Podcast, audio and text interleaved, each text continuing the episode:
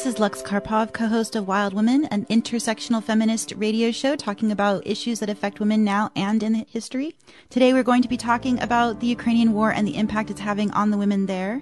We'll also be hearing a short excerpt from a story in an anthology to support Ukraine. And we will be getting a short report from the Women Empowerment Club at Ukiah High School.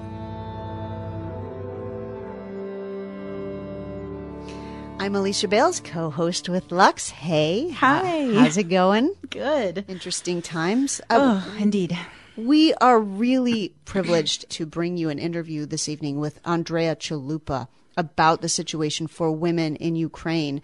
Andrea is a filmmaker and a podcast host along with Sarah Kendzior. She co-hosts the podcast Gaslit Nation.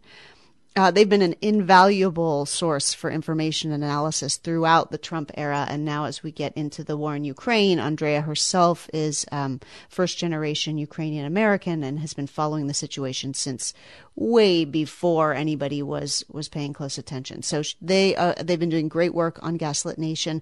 We got to speak with Andrea about the situation for women in Ukraine during Putin's ongoing assault on the country. We're going to hear that interview now. Uh, this is Andrea Chalupa on Ukraine.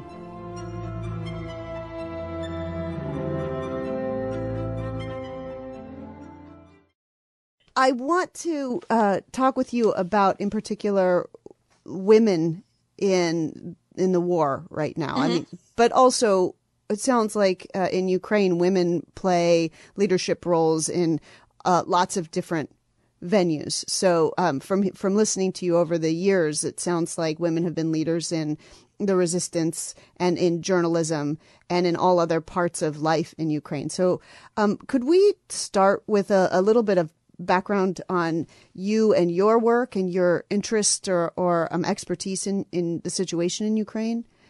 Sure. So I'm a Ukraine, I'm Ukrainian American. I was born and raised in Northern California in Davis. And growing up, my grandfather, who is from Donbass, a, the far eastern edge of Ukraine that's been under Russian invasion since 2014. Uh, Donbass is significant for Ukraine for a number of reasons. Uh, it, before Stalin, uh, eastern Ukraine was a hotbed of Ukrainian national identity. Leading thinkers came from this region. There are major universities that played a, a big part in the country's development. Um, my grandfather, born and raised there, uh, grew up speaking Ukrainian, writing in Ukrainian, thinking in Ukrainian, and then along came Stalin, who committed a several genocides and and arguably his worst genocides arguably his worst genocide was against the Ukrainian people. He in 1932, 1933, he sealed the borders of Ukraine and systematically took out uh, the grain, sold it abroad to rapidly modernize his empire. And in doing so, he starved to death something like 5 million people, the vast majority, like 4 million, inside Ukraine. And in, in addition to the starvation, because there weren't nuclear weapons back then, so how do you kill as many people as possible? You starve them to death. Um, in addition to the famine engineered by Stalin, he also declared all out war on Ukrainian national identity leading thinkers were arrested, executed, forced to commit suicide. Uh, major organizations, Ukrainian cultural organizations, were shut down, uh, and the language was replaced with Russian. And, and over time, uh, the area became repopulated with Russians. And so that's why you have now today Ukraine effectively partitioned, where the east is largely Russian, Russian speaking, um, and the West, which was not under the Soviet Union at that time, is is Ukraine. It's what Ukraine looked like before Stalin. And Putin has been playing on on this on this genocide, and he's he's building off of it today with what we're seeing with his genocidal all-out war in Ukraine.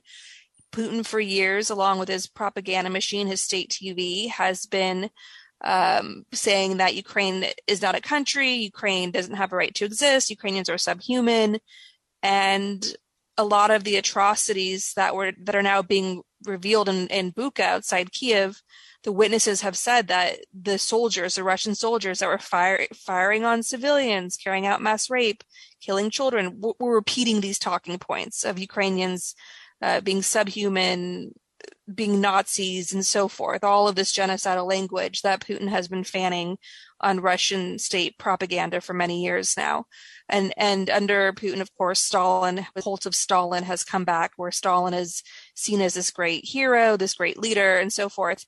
And so, ha- having been very close to my grandfather growing up in Northern California, I knew what he had survived. Uh, you know, literally suffering through Stalin's genocide famine in Ukraine. Uh, he was a young father who was arrested and tortured during Stalin's purges, the Great Terror, and so I wanted to pay tribute to all that he had suffered and and of course pay tribute to the countless millions of victims of soviet atrocities. And and it and my way of doing that all a project that's been very near and dear to my heart this crazy idea i had when i was a history student at uc davis was to research write and ultimately produce a screenplay about stalin's genocide famine in ukraine and i tell that story through a real life hero a young Welsh independent journalist, young, ambitious, idealistic guy by the name of Gareth Jones, who risked his life and career to go inside Ukraine at the height of the famine and dare to report on it. And he was tenacious in his reporting. He took on the media establishment of the day. Uh, that was namely the Pulitzer Prize winning Moscow bureau chief of the New York Times, Walter Duranty, otherwise known as our man in Moscow. He was this public intellectual of his day, this celebrity, he would go to the Algonquin Roundtable in New York City and and regale all the all the celebrities there with all these exotic stories of living in Moscow. He would go to these hedonistic uh, parties with with avant-garde characters and all sorts of colorful stuff. He um, was a longtime lover with the, with the notorious Satanist Aleister Crowley. They shared a lover. They would engage in these black magic sex orgies. So Walter Duranty was this hedonistic, larger than life character who was very much in the pocket of Stalin during his day and won his Pulitzer Prize for publishing essentially Soviet press releases, all while Stalin was laying the groundwork for his genocide of Ukrainians and so I, I just was outraged by that. I, I understood that history very well as, as a Ukrainian American growing up. Um, I was also outraged by the fact that growing up in America, when I would tell people I was from my family's from Ukraine, they would switch it in their heads saying, "Oh, you're from Russia," and of course, the further the additional gaslighting to that that I experienced was most people had never heard of Stalin's genocide famine in Ukraine because the Soviets were so good at covering it up and their useful idiots around the world. Were very good at helping them from journalists to business leaders and academics and so forth. And it wasn't until really the fall of of the Soviet Union where the the, the all the captive nations that had been stuck under Moscow stuck under Russian colonial rule. It wasn't until those nations gained their freedom, like Ukraine and Poland and the Baltic states, where the archives were suddenly available to the world. And you can go in and see in big, bold numbers what, what the atrocities were like. And thanks to that, you've had this new scholarship come in uh, of, of finally telling Ukraine's history, not through a Moscow lens, not through a gas lighting propaganda uh, weapon, but through the this horrific stories of survivors, and and and that gave back agency to Ukrainians, where they could finally get their history out, and um, and I was very very grateful that um, through some of those key historians like like Timothy Snyder, who wrote Bloodlands, Europe between Hitler and Stalin, I was able to finally get my film Mr. Jones produced and directed by the great Agnieszka Holland, three-time Academy Award nominee. Agnieszka directed Europa Europa, the story of a Jewish boy that hides in Hitler's youth to survive. She directed the original film version of The Secret Garden and lots of television like The Wire, House of Cards, The Affair. And Agnieszka um, was jumped on doing my screenplay right away because this story was also personal for her. Her uh, grew up in Russian occupied Poland and Soviet occupied Poland, and both her mother and father were journalists and her father's official cause of death was suicide while under police interrogation. So she, like me, had a lot to say with our film, Mr. Jones. And it's it's an angry film. It's it's a film that grabs the reader by the collar and just sort of says, you have to pay attention to what's happening in the world. You have to pay attention to Kremlin aggression, why it matters, how it flourishes thanks to corruption in the West, including in media, including in big corporations, and how that pattern is repeating today and emboldening the Kremlin today. And that's how we got to this. That's why Putin felt that he could go back into Ukraine to do an all out genocide because of the corruption, because of all the, people he bought off throughout the world. And, um, so if people want to see the historical context of where we are right now with Ukraine and Russia, go see Mr. Jones um, the film is it's not a documentary for some reason people i don't know maybe it's because i'm a woman they and a little old me went out and made a big dramatic heavy muscular film and and people have a hard time understanding that and because i get people just automatically think i, I made a documentary there's right. nothing wrong with making a documentary it's a big juicy sprawling historical film with actors, the great James Norton, who played um, the priest on Grantchester and was in Little Women and a lot of other gorgeous films. And he is wonderful series. in it too. He's, He's just so uh, he just grabs your heart, and the way that you go through the discovery of the what is the name that Ukrainians have for for that genocide? Thank you for asking. It's Holodomor, Holodomor, which um, essentially means uh, death by hunger. Holodomor. Mm-hmm. And as I'm hearing the news about the the war going on now and the the invasion and the it looks like genocide repeating itself um, from from Russia as we speak, I think about the, the, Ukrainians' awareness of their own history that most of the world is ignorant of because of what you just said, the gaslighting by the Soviet Union and the denial of the truth of it. Um, but also what happened uh, more recently in the Maidan. And so there's all of this incredible history of resistance that's led us up to this moment that I don't know if people really have in mind the way that people of Ukrainian descent or Ukrainian people Uh, uh, have in their bodies and in their in their cultural memories. Yeah, that's a really good point. So Ukraine has so if people are wondering where does all this resistance come from why are ukrainians risking their lives. Why don't Ukrainians just lay down their arms, surrender, and cut a deal with Russia, then endure all this? The reason is because they've they know what Russian occupation feels like, and it's genocide, it's mass murder. So if if somebody obviously th- there's that right, it's just they're they're in an existential battle for survival against Moscow's nationalistic imperialist ambitions. And in addition to that, Ukraine is a, eh, this is how the way Ukraine sees itself is that it's a much older culture than Russia. Centuries before Moscow even existed, there was a big medieval empire based in Kiev that would marry off members of the royal family all across Europe, including to the Franks. And, and, you know, the, the queen of France was Ukrainian and there's a statue. Her name's anna of Kiev, and there's a statue of her in Luxembourg Gardens in Paris.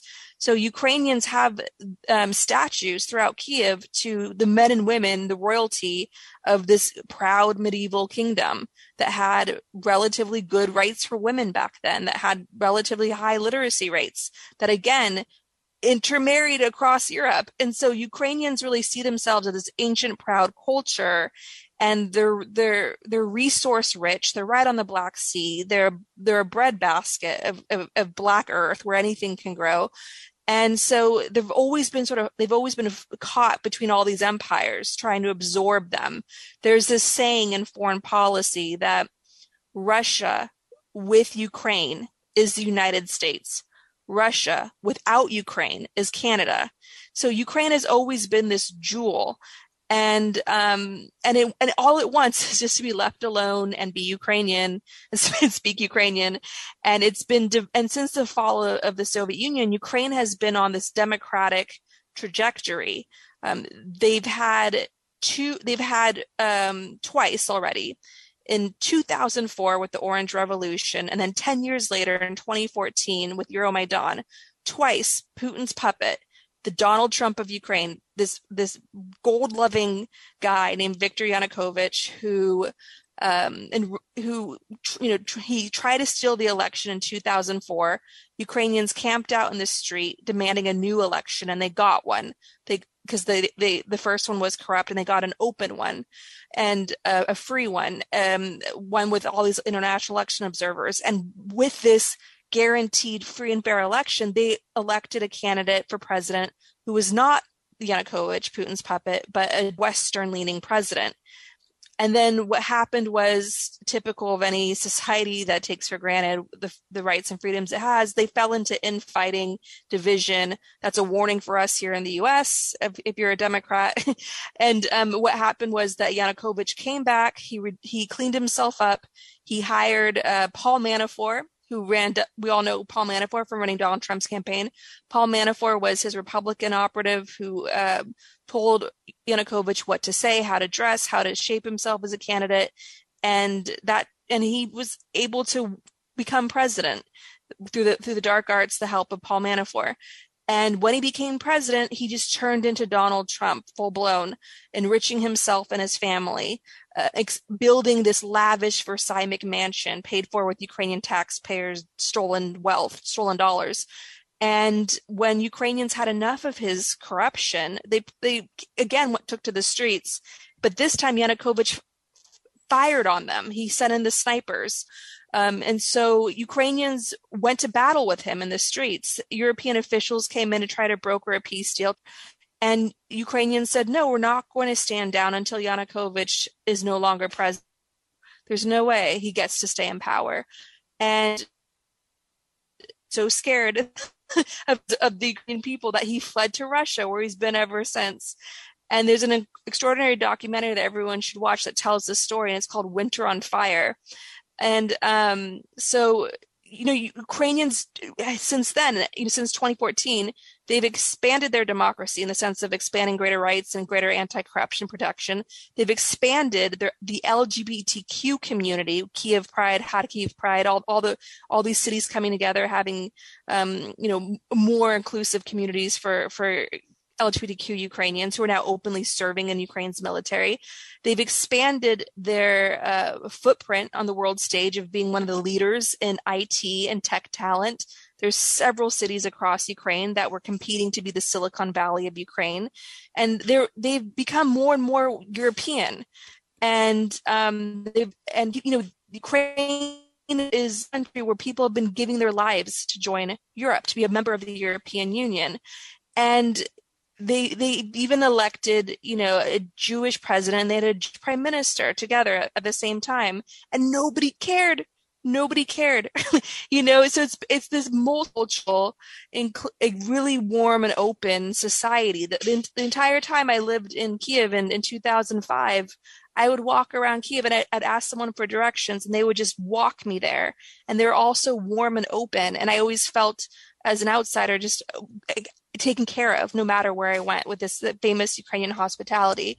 I did not feel that way in 2005 when I when I went to Russia and I couldn't wait to get the hell out of Russia. Russia's gone the opposite direction all these years than Ukraine. They've been moving in, in polar opposite directions. And that is a big reason for Putin's war because if Ukraine becomes this super successful democracy with this strong economy, then Russians who are watching this are, are going to want the same inside Russia. And the number one thing Putin fears is not Ukrainians, but the Russian people rising up against him. And Ukraine has been for years now a hotbed for resistance of all kinds. So you've had Russian organizers, Russian journalists fleeing Russia and, and, and and living and continuing their work inside Ukraine. Same with activists, um, organizers, politicians from Belarus. So Ukraine has been a refuge in that part of the world for people who dare take on um, autocracy and risk their lives for it. Ukraine protects those people and, and gives them the resources they need with this really strong, vibrant civil society that's uses technology in interesting ways, uses culture and music in interesting ways to expand and build democracy. So it's really a jewel of that region on the democratic front and in the multicultural inclusivity front in so many ways. And that's why what's going on right now is such a tragedy because it was it was it was it was helping not just Ukraine, but the region, the region grow closer towards democracy, keeping the flame warm for democracy in Belarus and Russia. Putin knows all that, which is why he's stomping it out. And Putin blames America for all that. That's right. Putin, Putin thinks it's it's America that's pushing this big gay agenda, right? Like if you just in Florida with his "Don't Say Gay" laws and all the anti-gay laws the Republicans are pushing across the country, Putin started all that in 2013 to consolidate power and stay in power in his road to really coming out as a as a dictator where you know before he was being more subtle but then it, the tide really turned and and part of that turn was his open war on the Western big gay agenda. And that's how he's been selling it to the Russian nationalists across the country that keep him in power is, you know, I'm the one that's going to give you traditional family values. I'm going to protect you from the West where genders, where you can marry dogs and cats and animals and, and it's the heathen West. And, and, and that's how, and they're all Nazis and, and that sounds outlandish. I mean, it's that's what it is. That's what's been fueling this for years now. And so, yeah,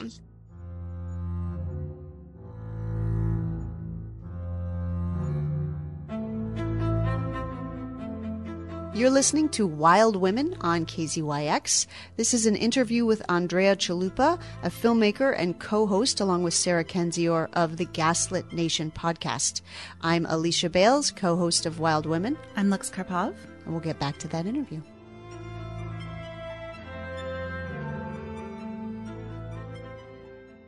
Do you think there's anything to the metaphor of um, a, an abusive or domestic violence relationship where when the woman finally leaves the relationship or, or, escapes it, that's when it's most dangerous that, that the abuser will most often use lethal force. I mean, I've been looking at this and just thinking about the gender dynamics and I know women are at the forefront of a lot of the resistance, but even the country itself, it just seems like Putin as an abuser and a murderer um, is you know when when the woman tries to leave is when she's most at risk.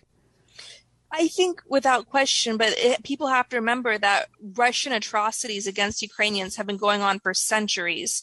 And Russia's been targeting a lot of uh, Ukrainian cultural icons, artists, leading thinkers for centuries, for centuries. So, so what's going, what is happening in Ukraine is just another dark chapter of a series of dark chapters. But there is something incredibly, um, but that metaphor you just described is used by Ukrainians themselves. They they create memes and, and illustrations conveying exactly that idea because Putin is always blaming them for what he has to do to Ukraine. So, for instance, um, in the lead up to this latest invasion, Putin was giving some speech where he made a rape joke. He made a rape joke, basically saying to Ukraine, like, sit back and take it, my beauty. And so you have this mass murdering terrorist dictator making a rape joke. And now his soldiers, as soon as they go into Ukraine, we're getting all these reports of mass rape, mass rape, including the rape of children, several children, young, including young children.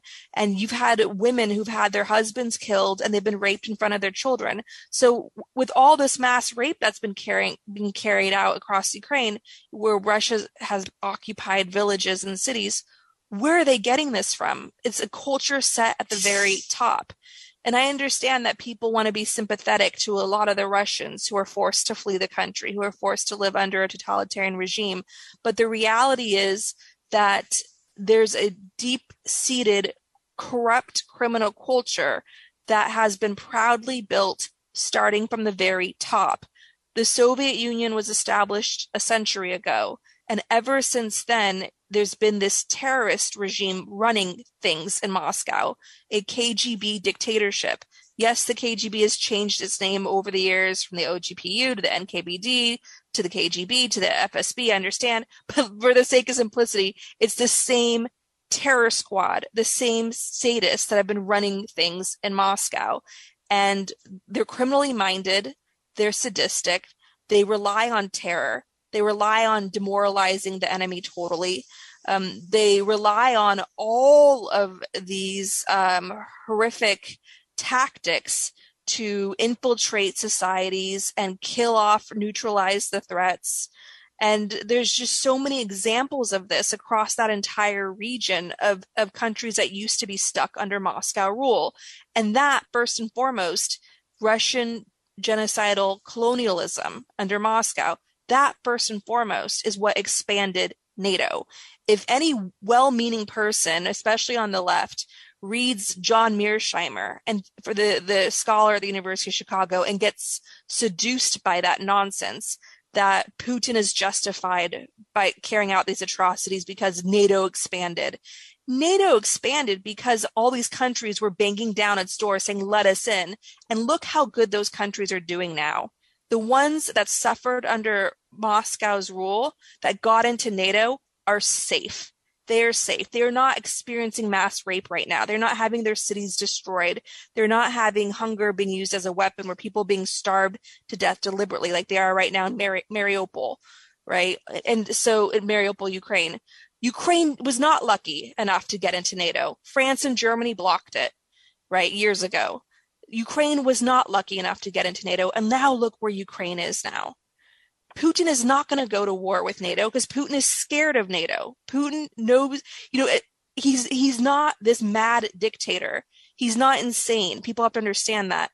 Putin is representative of a larger rot that has taken over Russia and has been in place th- this strongly at least for at least a century. It was it was always an empire right? It's been an empire for some time now but the extreme that it's reached in terms of this criminal mindset of a of a sadistic mindset of a genocidal mindset has really reached a fever pitch during the soviet period for the last 100 years. And it's never gone away because russia has never ever been forced to atone for its history like germany was forced to with the nuremberg trials and, and, and you know the, the big defeat of World War II. Russia never went through that process. It sounds like both countries, the way you're describing it, have um, like crystallized and enhanced like where they started from as like their moral compass. He talked about how Ukraine in its medieval good with women's rights, and it sounds like they've just broadened that. They've expanded as as developed um, their their women's rights, LGBTQ rights, as you were saying, and their democracy and their fight for uh, humanitarian rights, whereas Russia, in all its iterations of it, has gone more extreme in the other direction. And I, would like to hear more about your thoughts about like historically, you say that Ukraine has had really good women's rights and has had expanded that. How did what was it like back then, and how how are we seeing that now? Like, what role um, are are women playing in the war efforts? What role are women have women played historically in getting Ukraine to the point where they are this beacon for democracy and for uh, human rights? And and what's ha- and, and and how is the the the violence and atrocities being committed against especially the women and children and female children? How do you think that's going to impact that journey and that that path? Right. Well, so you know, Ukraine is like any modern society. I, I just to illustrate that, like if you go there, um, you'll see lots of bars and restaurants that seem straight straight out, out of Brooklyn, LA, or or any place. It just feels very modern. You know, you'll see a, a group of people doing yoga in the park. You'll see a bunch of people all decked out. Um, um like like it's it's the Tour de France. Bike biking is really a big thing in Kiev, for instance. Like you see these health nut cultures, you see restaurants from all over the world. You know, it's, it feels like international progressive in the cities certainly, and and there's major uh, di- there's major cities across the country that feel that way and with that you have women you know they they go to they walk to work wearing flats they put on whatever the shoes they feel like wearing at work or they keep their flats on they, they take their dog to work it just feels like the women you know at work you know just it's just that kind of society. And and um and you have women that were very early building barricades during Ukraine's revolution in 2014 you had a woman journalist who was the first to risk her life to um, jump over the fence and take photos of uh, Yanukovych, Putin's Trumpian Ukrainian puppet, take photos of his lavish Versailles McMansion. And what did they do to her? They ran her off the road, pulled her out of her car, and beat her so severely that her entire face swelled up and you couldn't even recognize her. Um, and that was a woman, an investigative journalist that did that. And she would go on later to fight with the revolution and run for office and become a member of parliament. And you had a lot of women that were running for parliament and um, work, you know, working for um, various anti-corruption groups and tracking down all the stolen wealth that was being uh, laundered, not just from their country, but Russia to capitals across Europe, including London. And that, and these were women that were, are on the, are the forefront in helping newsrooms around the world piece together the big web of global corruption.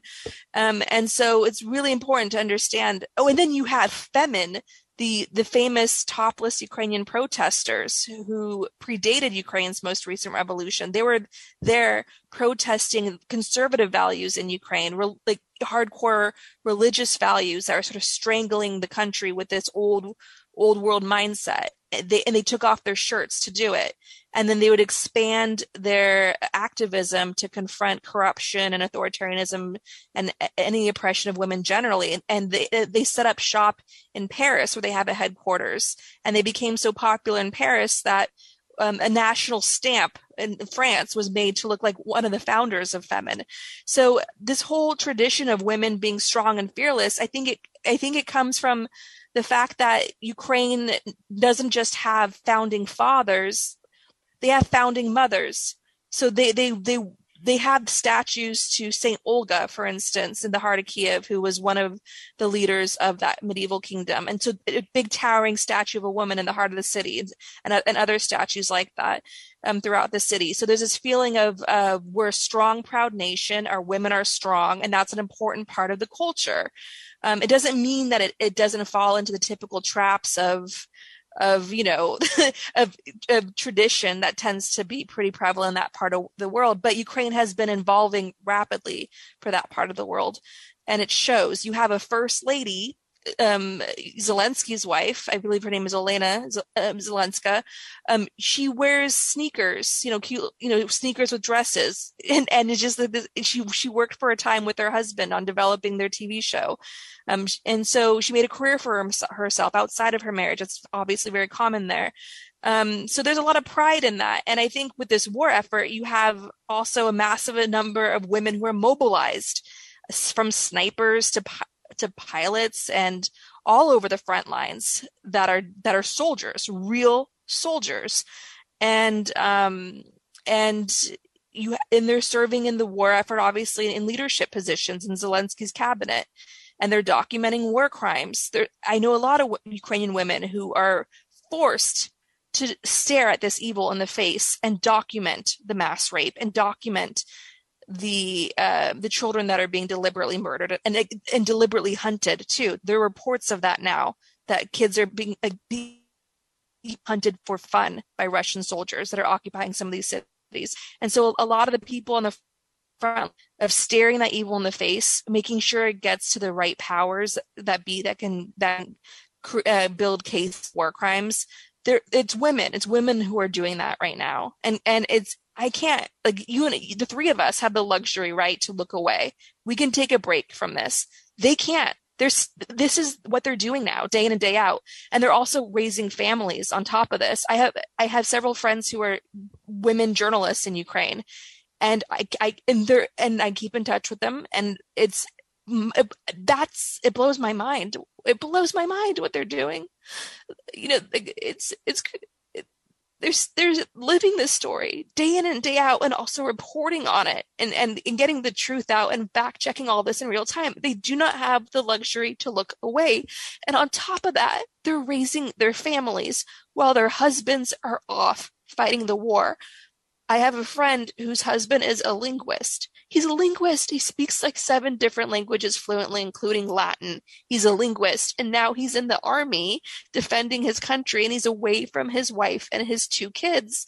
And his wife was telling me, she's a journalist for a major, for a major media outlet. And she was telling me that at night when the sirens go off because the sirens are always going off and they have to get into the bomb shelter she takes her two kids down there and it's crammed full of people and they're sick everyone's sick it's a time of covid right? Like her kids have bronchitis and pneumonia all the time because they're constantly racing down to the bomb shelter.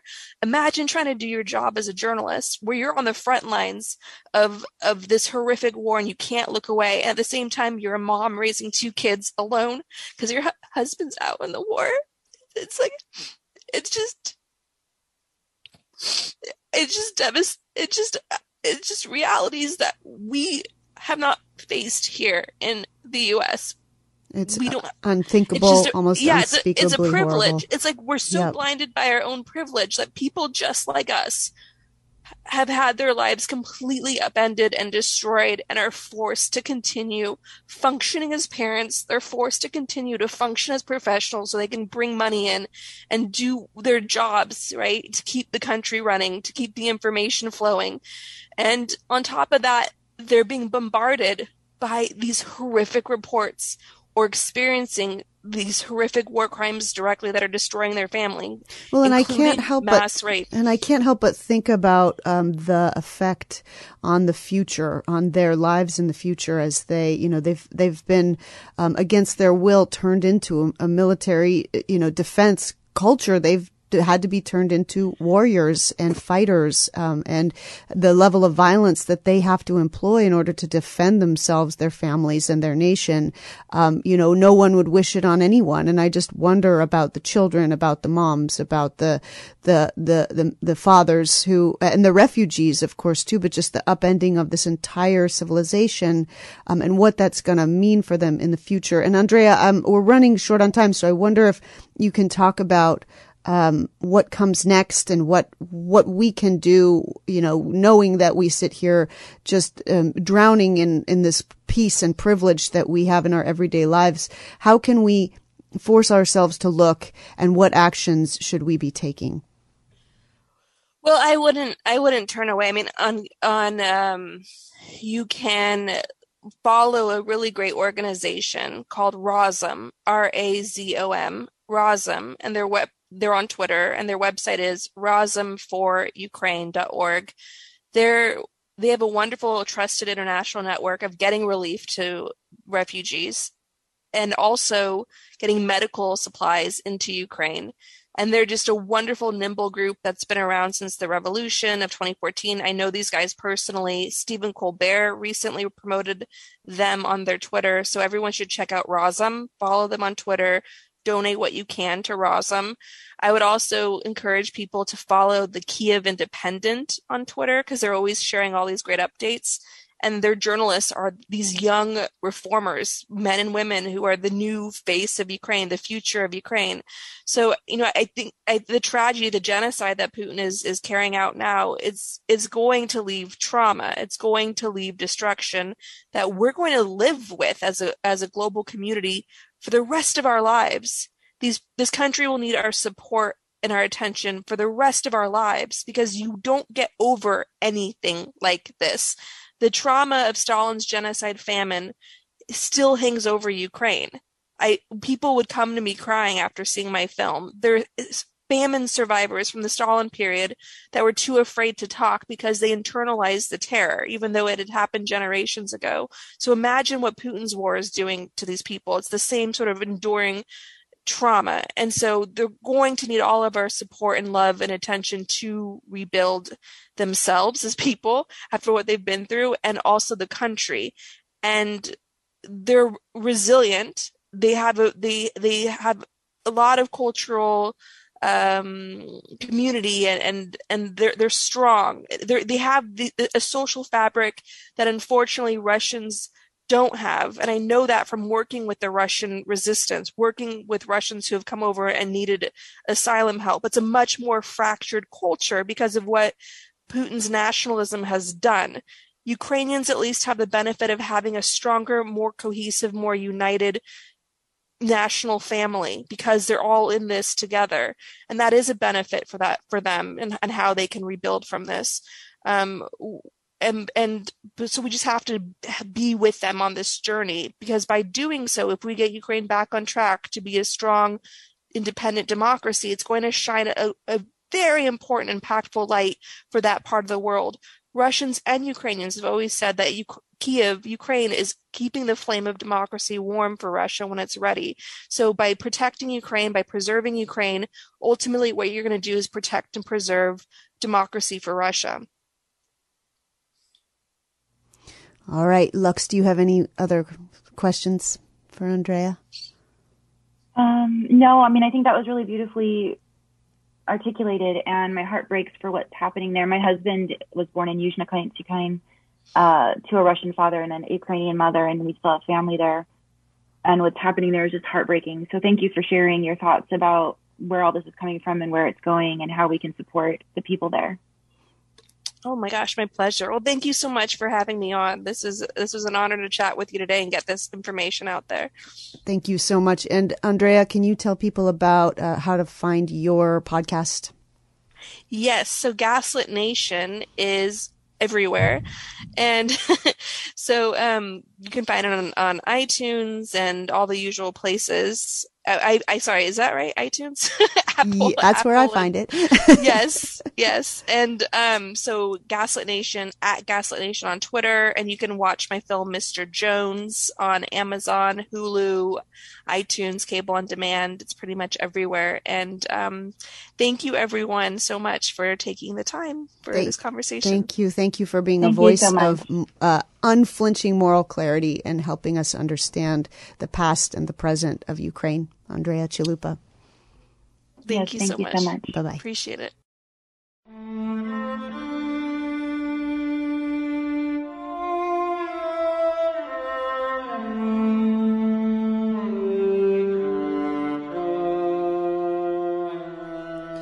This is Alicia Bales, co host of Wild Women. And this is Lux Karpov.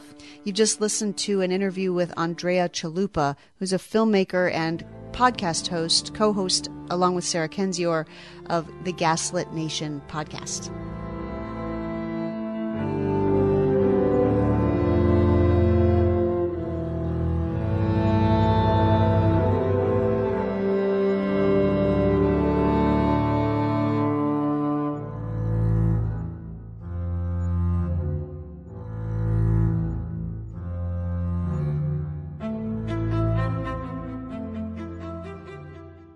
Lux Karpov Kinrade, USA Today bestselling author of over 50 books and one half of the pen name Karpov Kinrade, along with my husband and writing partner Dimitri.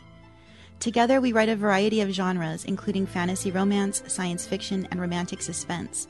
As I mentioned earlier in the show, Dimitri was born in the city of Yuzhno Ukraine, and still has family there, so what's happening to the people of Ukraine is especially close to our hearts which is why we were excited to say yes when invited to participate in a charity anthology to support Ukraine. We contributed a story called Forever Bound, a fantasy romance set in Ukrainian village stuck in time, using Ukrainian folklore as the foundation of the story. You can find this novella in the anthology Fierce Hearts, along with over 1,000 pages of fantasy romance and romantic fantasy. You can also enjoy a large collection of sci fi, paranormal romance, and urban fantasy in Adamant Spirits, another anthology full of amazing authors supporting Ukraine.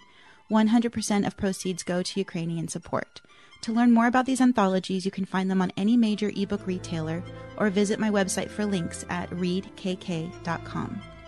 And now for a short excerpt from Forever Bound by Karpov Kinrade and available in Fierce Hearts, a charity anthology for Ukraine.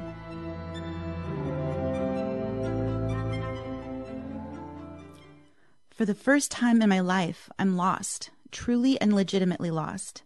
I don't know what to do about it. I've been wandering the forest for hours, and as the sun sets, the chill in the air grows, mirroring the bone deep frost forming in my bones. How many times can I flirt with death before he comes to claim me for good? Everywhere I turn, everything looks the same the same trees, the same rocks, the same bushes, the same snow. I don't know if it's the curse trapping me in this spot or if I've lost my wits, but I can't find the village or the cave or anything else for that matter. The fear doesn't truly steal my resolve until the night descends, covering the world in darkness. Even the moon, still looking full in the sky, seems to have had a hard time penetrating the deep purple shadows settling around me. And then the storm comes. Rain and sleet pour from the sky like bullets meant to kill or maim their target. This isn't a docile Christmas scene one might envision Santa Claus in. This is more like what Santa's evil twin would travel in. Winter has come indeed. I chuckle at the reference despite myself. Let's just hope George R. R. Martin isn't writing my story or I'm unlikely to live through it. Huddling under the largest tree I can find, pulling the cloak Vera gave me tightly around my shoulders, I close my eyes and pray to gods I don't believe in that I'll make it through the night. When I hear the inhumane sound of a fierce beast, I know my prayers have not been answered. I don't see the creature, but I hear him, lurking, hunting, stalking. I try to stay still, to calm my breathing, to hold my fear deep within lest it betray me.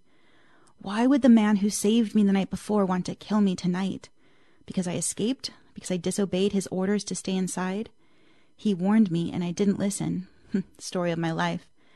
I never see him, he is only ever the air around me whooshing past, the breath on my neck, the nightmare of my dreams. Except nothing he can do can compete with my actual nightmares. That's the part he doesn't understand. How can I fear the monster he is when I already live with a much worse monster every day of my life? So I stand and I cry out into the night. I scream and I cry and I challenge the beast to come and get me. You want to kill me? I scream. Then do it. Do it. I'm ready. I've been ready for six long years. End my life right now, you piece of garbage. You'd be doing me a favor. The wind steals my voice and carries it far and wide, and I feel a lightening of my soul at finally saying what I've been too afraid to acknowledge before. It should have been me who died. And now it will be. I'm already resigned to my death when I feel him close by, his presence no longer the weirdly familiar feeling I had in the cave. Now he feels all monster, and I'm ready for him. He comes from behind, and I don't turn around. Something sharp slashes across my back. I fall to the ground, already close to unconsciousness, when he pulls me to my feet and digs his fangs into the flesh of my neck. Searing pain floods me. I strain to see his face, to look into his eyes and force him to watch me die, but the moment never comes. Instead, I see only darkness. That's an excerpt from Forever Bound by Karpov Kinrade, which you can find in the charity anthology Fierce Hearts. Thanks, Lux. That's super exciting. Thank you. Yeah, we were very excited to be a part of this, and just all the other authors, New York Times and USA Today bestselling authors from all over the world have contributed to this, and it's been quite a, an opportunity to support Ukraine. We'll end now with a hopeful story from Ukiah about a local group of young women who are organizing for women's empowerment at Ukiah High, and this story is produced for us by Stacy Sheldon. I love this group so much. It's so inspiring.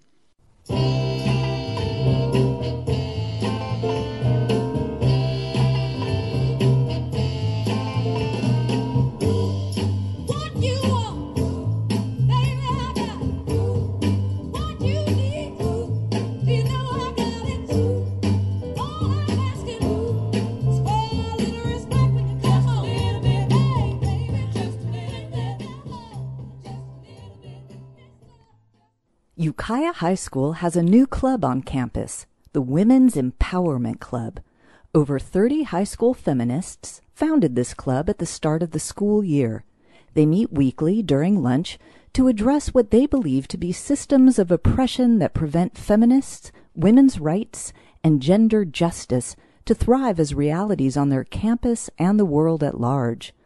Two members of the Women's Empowerment Club share details about the group with Wild Women. I am Tessa Turnwall, and I am the president and founder of Women's Empowerment Club. My friend had started a club like this at her school, and I told my friends about it. And I remember after telling everyone about it, a lot of people came up to me and asked me, Is this actually going to happen? And that really made me happy that this was an idea that was welcomed by so many people and it seemed needed at the school. There are a lot of inequalities happening at the high school and a lot of I think anger and frustration behind them. And as much as I want to like change these things I also just want a place where people can come and talk and vent about all the issues that they see on campus and off campus definitely. And I want it to just be an open like safe place for people to come and share. There's a large issue of people who have been harassed or assaulted by other classmates and the administration doesn't do a lot to protect them and they still have to face this person at school and even in their classes and there's also a large issue with dress codes of people policing people's bodies and dress coding people's bodies over the actual clothes that they're wearing and these are just like a few issues that we face on campus as well as just like comments and attitudes that all women face everywhere from men and other women sometimes. I am Lucille Shackman. I am one of the vice presidents of Women's Empowerment Club. And I have been really interested in women's issues for a while now. And since it affects me and so many people I know, I thought it'd be amazing to join. And it was a good cause. So that got me really interested in it. Members of the Women's Empowerment Club research feminist topics to create informative presentations, which are then shared at the weekly meetings. Club members use data, reports, articles, and visuals to create PowerPoint presentations that serve to educate club members and spark discussions. Lucy speaks about the presentation she created. In my presentation that I gave in one of the meetings, it was about internalized misogyny and misogyny in media and how it perpetuates itself for young girls to even do it or spread it to the people around them. There's a lot of tropes in movies and television of, you know, the femme fatale or whether it be uh, this um, almost toxic femininity of where, you know, they equate evilness or these really dislikable qualities to feminine nature. And that is very, very common in media. The pink tax informed Tessa's presentation. The pink tax is when products are made specifically for women and then advertised and directed toward women and the prices are much higher than their counterparts that are made for men when these are really just products that are similar so like an uh, example is men and women's shampoo have vastly different prices where the only real thing that makes them different is maybe like a scent or the way that it's packaged so all these things that women are being charged so much more for. And this is seen in the beauty industry, but it's also seen in even young children's toys, like a pink bike helmet compared to a blue bike helmet, have vastly different prices when they're both just helmets.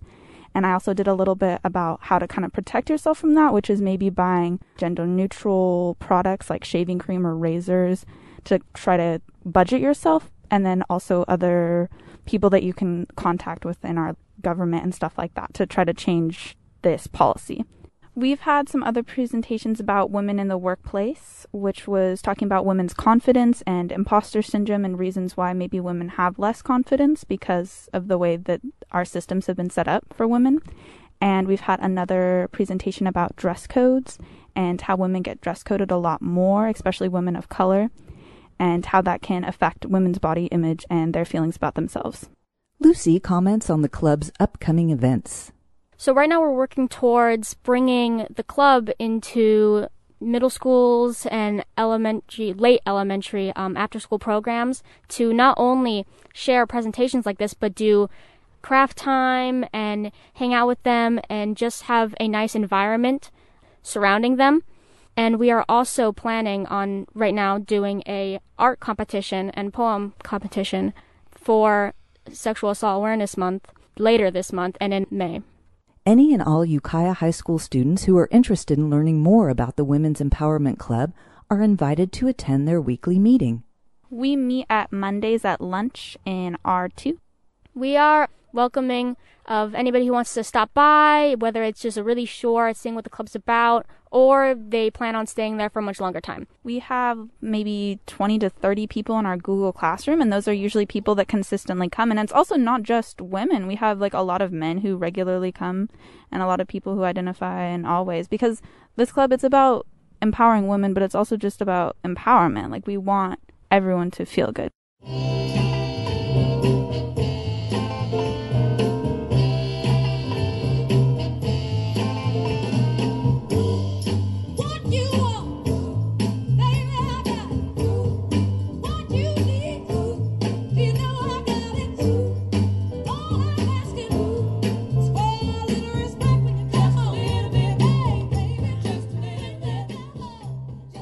This is Lux Karpov. I'm Alicia Bales. And you're listening to Wild Women, an intersectional feminist radio show where we talk about women's issues. Our next show will be July 29th, where you'll get to hear about feminist TikTok, what BookTok is doing, and what the romance world of authors can tell you about women and feminism. Today, you've also heard about the impact of the Ukrainian war, the anthology charity support that we're doing for Ukraine, and a short report from the Women's Empowerment Club. Thank you so much for listening. Wild Women comes to you the fifth Fridays of the month, alternating with Pride Radio Mendocino, Pride Nation 101, and the Student Powered Hour.